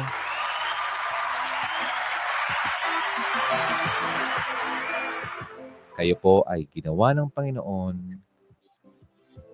hindi para loko-lokohin ng lalaki, kundi para mahalin ng totoo. Kaya kung ang lalaki ay niloloko ka at sinasaktan ka na, tsupi na kagad yan. Okay? Huwag na kayo manghinayang. Sayang, alin, panghinayangan mo yung sarili mo. Hindi yung lalaking ginugulo ka lang, ginagamit-gamit, niloloko-loko ka. Hindi po yan. Okay? Tama ka dyan, DJ Ron. Maraming salamat sa iyo. Ay, baliktad na. Sabi niya, sino bakit baliktad? DJ Ron, narinig po. Okay, that's good. Okay, wala na yata, no? Wala na? Wala na ba? Oh, pahabol. Konting, konting minuto before we go. At uh, close na natin to. Hmm? Huwag na, tayo, huwag na natin masyadong pahabain kasi baka ma-imbier na naman yung iba dyan. Mamura na naman tayo. Pini-PI-PI na lang ako. Eh. Miss DJ Ron, second time around. Maraming salamat sa iyo, Rosaline Ignario. Maraming salamat sa mga baguhan dito, ha? Nakakatuwa naman kayo. At na-discover yung Hugot Radio. And you know what? Hindi po yun aksidente na na-discover yung Hugot Radio. May dahilan po talaga si God na nagkakilala tayo. Kasi may mga, may mga ano dito nagko-comment na, uh, wow, buti na lang at nakita ko to. Mga ganon. Meron naman nagko-comment na, sana noon ko pa to nakita. Nakakalungkot, di ba? So, pero nakakalungkot dahil nangyari yung hindi maganda bago niya nakita yung katuruan na dapat niyang matutunan. Ngunit, kailangan mong tignan ng brighter side noon. Natuto ka ngayon. Hindi na ulit mauulit ang pagkakamali mo nangyari sa buhay mo, di ba? Mm-hmm. Ganun yun. So, mahal ka pa rin ni God at pinakita niya yung tama sa iyo. Hindi ka talaga iniwan sa madilim. Okay? Correct. Hehehe. Ano to? Same pala tayo. Okay, that's great. Okay, konti na lang. Kung wala po, we shall go na. Kasi 1.30 na pala oh. Meron po pa akong tatapusin. Okay? Really enjoy ang love watching and listening to your program, DJ Ron. Angelina Junio or Junio. Maraming salamat. Dol San Sancho, 4 p.m. pa lang. 4 p.m. to 12 a.m. po work namin. Ah, Buti na lang po nakahabol ako. Okay lang yan. You can just, you can always watch the replay. At nandito naman yan sa YouTube and sa Facebook. Pero more on sa YouTube para hindi na kayo masyadong... Kasi sa Facebook kanina, marami tayong pag-usapan. Pero kung gusto nyo mapanood yung uh, first half nito, kanina sa Facebook, ang ganda ng usapan namin. Okay? You can just watch yung uh, first part nitong uh, video natin sa YouTube. Okay, wala na yata? Tingnan ko dito. Watching from Qatar, thankful ta sa parent at family ng boyfriend ko at ganun din siya sa pamilya ko. God bless Teacher Ron. Happy Mother's Day sa lahat. And salamat sa magandang advice mo para sa lahat. Wala pong anuman, Gina Franco. Okay. Mm, ginawa ka naman niyang, ah? Ginawa ka na rin niyang magbigay ng second chance. Okay. Pero inulit pa rin niya. Galit na si Ate Joyling. Ala ka. Ani J. Ron, ang saya ko na nakita kang live. Pagbukas ng Facebook ko, dahil di ako makarelate sa topic, kasi wala akong boyfriend. Ganon. Matagal na. Nung dati naman, wala ka ka-effort, effort. Wala ka effort, effort. Kaya parang wala na lang. Pero okay na yon. Okay na ako sa single life ko, DJ Ron. Okay naman yun, Isabel Marie Fuentes Libre. Okay lang yon. Darating yan para sa iyo. Yung talagang the best sa iyo. Kung talagang para sa iyo yan, darating at darating yan. Ikaw nanonood, huwag kang mainip. May tamang panahon sa bawat isa sa atin. Okay? Okay. Hi, DJ Ron. Tuwang-tuwa ako sa iyo lagi. BF ko, 44 years old, pareho na pareho-pareho kayo ng past ngayon. Gusto na niya maayos sa pamilya. Lagi niya sinasabi sa akin, ako lang minahal ng ganito. Um, wag ko daw sayangin pagmamahal niya sa akin. Okay? Naniwala ako lahat advice mo, DJ Ron. Thanks sa mga advice mo. From Bahrain, boyfriend ko sa Canada. Wow, Lynn Siosen. Maraming salamat sa iyo keep praying for your boyfriend, okay? At uh, pati naman sa relationship niyo. At para naman mas uh, ma-blessed kayo. Importante kasi yun eh. Inspired ako dahil sa Hugot Radio. Sabi ni Annalie. Wow, thank you so much. Okay, DJ Ron, yung uh, John Lynn Ignacio at Rosalind Ignacio, isa lang po yan. Ha? Talaga? Ah, oo. Talaga? Galing ah. So, dalawang gamit niyo pong ano, account. Wow. Um, okay, baba ako ha. Yung mga hindi ko mabasa, pasensya na ha. Hinahanap ko lang. Tsaka ang liit ng font to, kaya nakaganito. uh, worth to listen. Uh, kasi po, totoo mga words na sinasabi mo, teacher. Maraming salamat sa iyo, Lala or Yana Maranan. Maricel Sumagid, Sumanggid, Miss you, Teacher Ron, pahinga ka na. Natuwa naman ako at napakinggan naman kita. Thank you. Maraming salamat din sa iyo, Maricel. Yeah, malapit na tayo. Konti na lang ito. Uh, good night, Teacher Ron. Happy Mother's Day sa nanay niyo at sa lahat ng mothers na nakikinig sa iyo. This time, God bless you more and more power sa Hugot Radio. Okay. Yeah, maraming salamat, Hugs. Ha? I think wala na ako na anong tanong. Yung hindi ko nabasa, huwag kayong magtampo ha. Um, sobrang dami po talaga. Pero syempre, yung appreciation ko sa inyo, laging nandyan yan. Hindi mawawala. Watching from UK. 6.25 pa lang pala dyan. Wow, maaga pa kayo. So, binata si DJ Ron. Ay, opo. Opo, opo. Maraming salamat sa iyo, Angelina.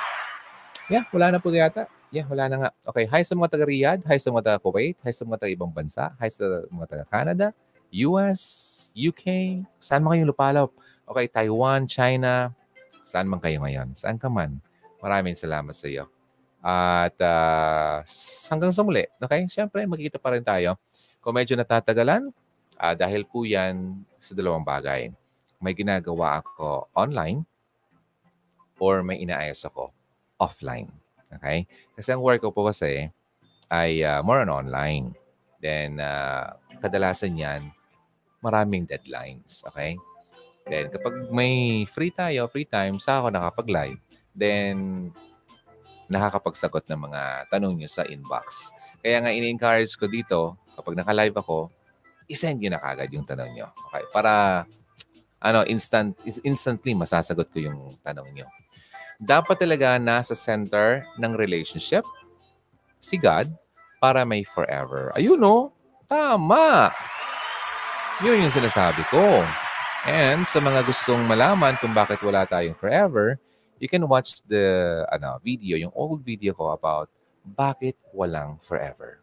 Nandun yun sa YouTube. Hanapin nyo na lang. Okay? Yung medyo old video yon. Pero, the very ano yon, uh, timeless. Okay? Ibig sabihin, kahit kailan mo yung panoorin, makaka-relate kayo. Okay? And possibly, magiging timely yun sa buhay mo. Kasi nagtatanong ka, bakit kaya walang forever? Bakit walang nangyayari sa akin? Bakit lagi na lang akong umiiyak?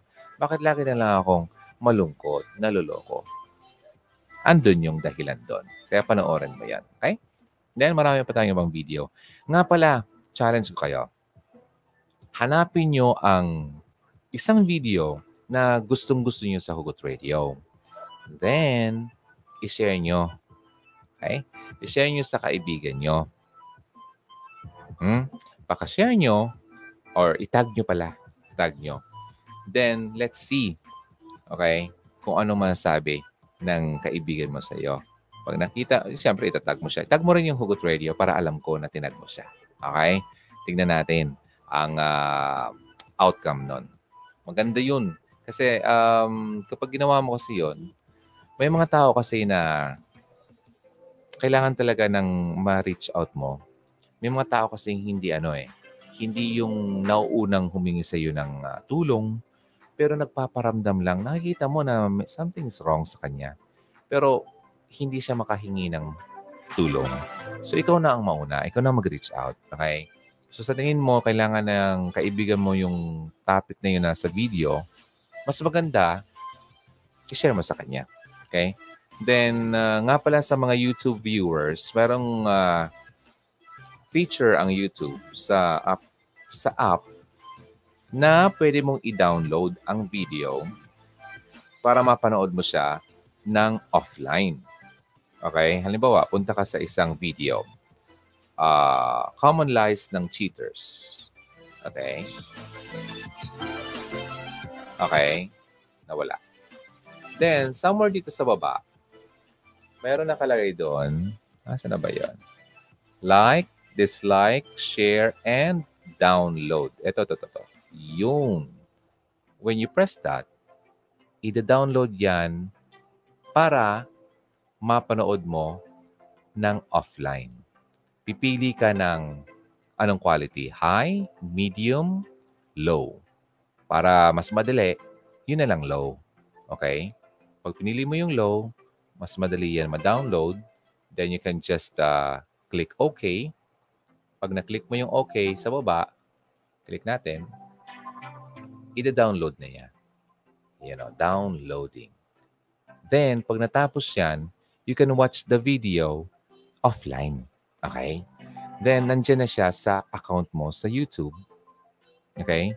Then, you can just repeat that anytime. Diba?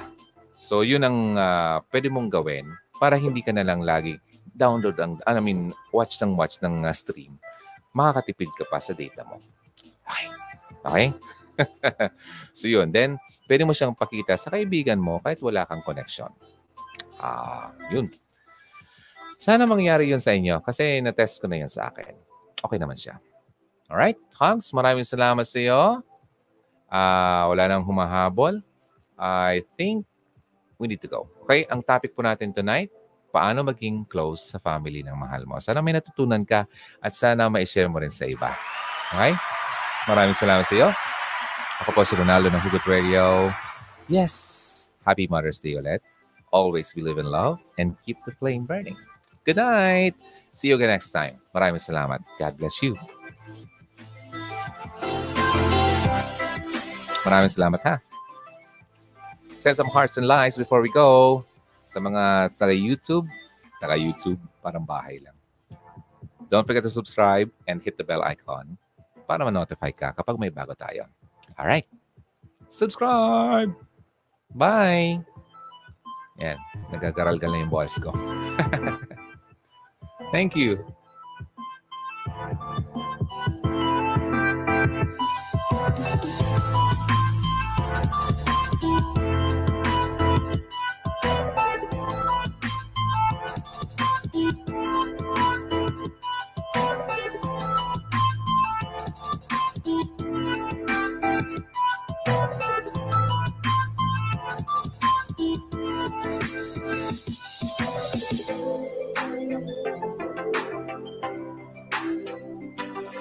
Yeah, pwede niyo akong i-share anywhere. Twitter, Facebook, kahit saan. Keep on sharing. Okay yan.